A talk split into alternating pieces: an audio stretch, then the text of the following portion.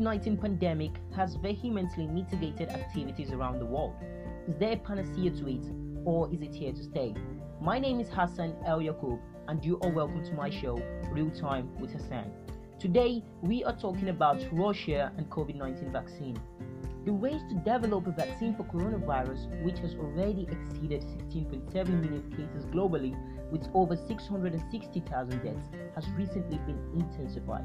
Russia, which has reported more than 822,000 cases of COVID 19 and is currently the world's fourth most COVID infested country, has concluded plans to register a coronavirus vaccine between August 10 and August 12 this year.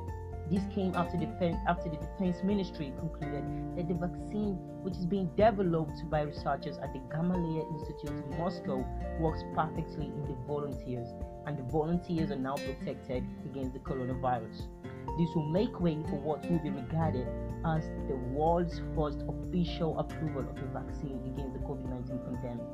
Now, the big question is as Russia is about to start mass vaccinations, what does the world have to say about this? Join me on the next episode of Russia and COVID 19 vaccine to find out more about what the world thinks about this vaccine. Thank you for listening. Assalamu alaikum. You all are welcome to my podcast, Real Talk with Hassan. So, today I am going to tell the beautiful story of a mother's prayer. Once the Prophet Musa, peace be upon him, asked Allah, O Allah, who will be my companion in paradise?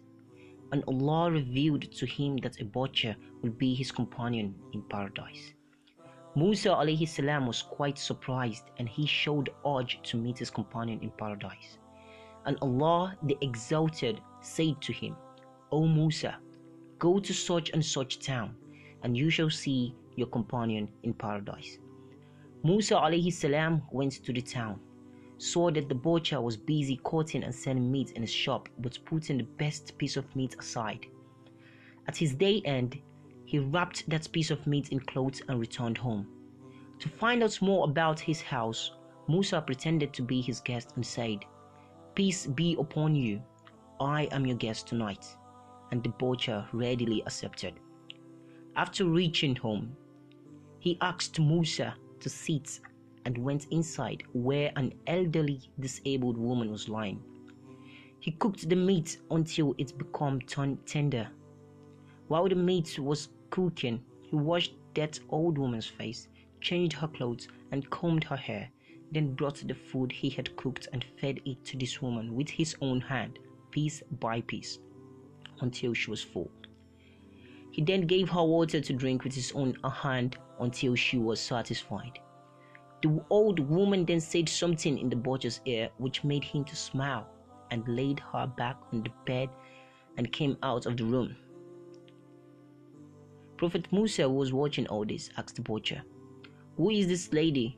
What did she say in your ears that brought a smile on your face? The butcher replied, O stranger, she is my mother. The first thing I do after returning home is to serve her. She gets pleased every day and prays that may Allah make me the neighbor of Prophet Musa in Jannah. And on this I smile. I look at my status and the status of Musa, Kalimullah. Subhanallah. To enter paradise, you don't have to be a scholar, a worshipper, a mujahid, a king, or a wealthy businessman, but one single prayer of your mother is enough because paradise lies beneath the feet of your mother. So be submissively gentle to your parents.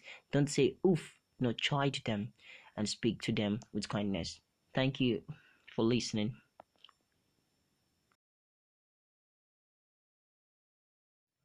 Assalamu alaikum. You're welcome to my podcast, Real Talk with Hassan.